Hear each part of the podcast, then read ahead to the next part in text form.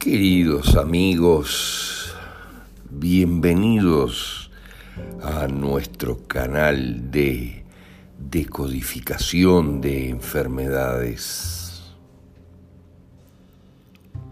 Ya entrada la mitad de este año 2021, cuando se avisora con claridad la implosión del sistema planetario de salud debido al comprado silencio del 99% de sus integrantes ante la masacre que inexorablemente se avecina, es imperativo duplicar o triplicar nuestros esfuerzos para hacer llegar a todos gratuitamente las herramientas que luego del poderosísimo evento que ocurrirá permitan a todos autogestionar la salud en sus propias vidas con total seguridad y tranquilidad. Interiorizar las razones emocionales de la enfermedad te permitirá percibir con total claridad el maravilloso y perfecto sistema de nuestra conciencia para autogenerarse lecciones que comprendidas nos aseguren su propia evolución.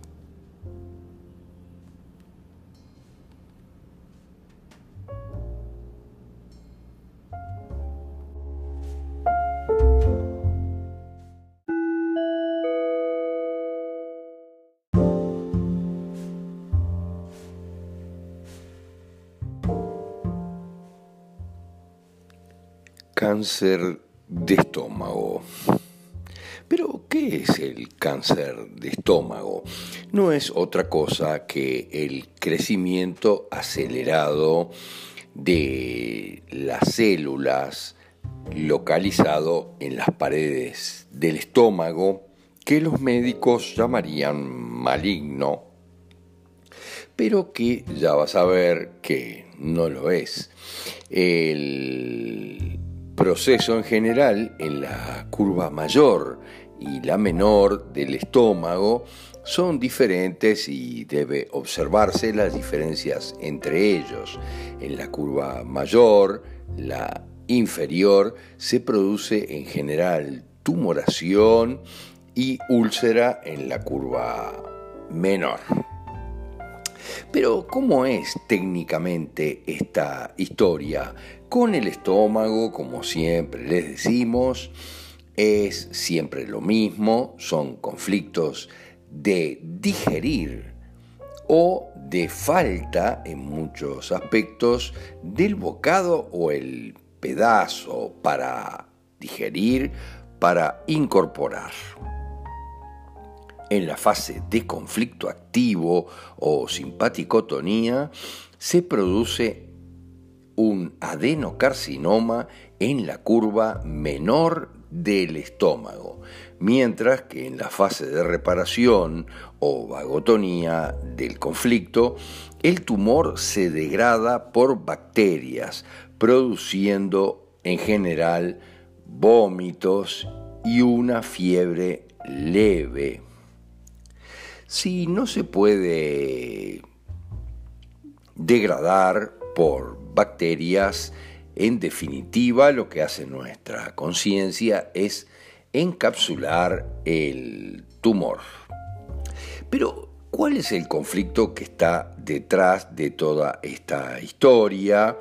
Que es el mismo que siempre explicamos respecto al estómago es el conflicto de aquel bocado no digerible, el pedazo no digerible. Hay bronca, en muchos casos ira, enojo, por algo que no podemos digerir. Esto es indigerible, no lo puedo digerir. En muchos casos respecto a una situación, una circunstancia determinada o obviamente a una persona. Pero en general hay muchos casos que tienen que ver, por ejemplo, con inversiones, con herencias, cuando uno no puede realmente hacerse de su parte, de mi bocado, mi parte del bocado de todo esto. En otros casos, miren lo que les digo, una jubilación, una pensión, un fallo legal que de repente es totalmente indigerible porque lo considero totalmente injusto, mucho más en estas épocas donde la justicia poco que hacer en la realidad y poco justa. En muchos otros casos, por ejemplo, no puedo, como decíamos antes, apropiarme definitivamente de una herencia que me corresponde o de determinadas ganancias, por ejemplo, en una empresa que me corresponden siendo accionista, hay que buscar en general dónde están las chanchadas que le han hecho a esta persona en general hacia atrás de este tipo, siempre como decimos, lo principal en toda la historia de la biodecodificación es nuestra cuántica, nuestra multidimensionalidad y quienes están incluidos en ella.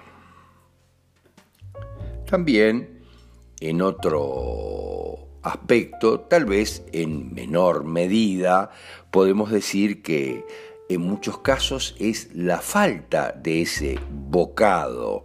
O sea, es un conflicto en el fondo, entre comillas, alimentario, en el marco más bien familiar, con problemas, irritaciones, problemas de miedo arcaico a morir por inanición en muchos aspectos. Tal vez esa inanición sea de otra forma, como afectiva, o porque quiero evitar algo que me están imponiendo, no puedo digerir lo que me están imponiendo, en muchos casos en mi familia, en otros casos he agarrado el bocado, el pedazo, me lo he tragado, pero no lo puedo digerir, no tengo lo que quiero o no obtengo realmente lo que quiero de todo esto. Siempre se trata, en el caso del cáncer, de conflictos de larga duración y que tachamos de muy gran y vital importancia. Esto debe quedar sumamente claro, pero cuando decimos de larga duración, siempre estamos mencionando el aspecto transgeneracional. Miren lo que les digo, que también vienen las memorias de nuestra cuántica, de nuestra multidimensionalidad y nuestros dobles cuánticos, las tenemos nosotros en el momento las tenemos realmente activas, las vivimos sin poder reconocer esto racionalmente como actual, pero tenemos las memorias de esos momentos dolorosos que han vivido quienes están en nuestra cuántica y lo ejecutamos todo junto con un cáncer de estómago.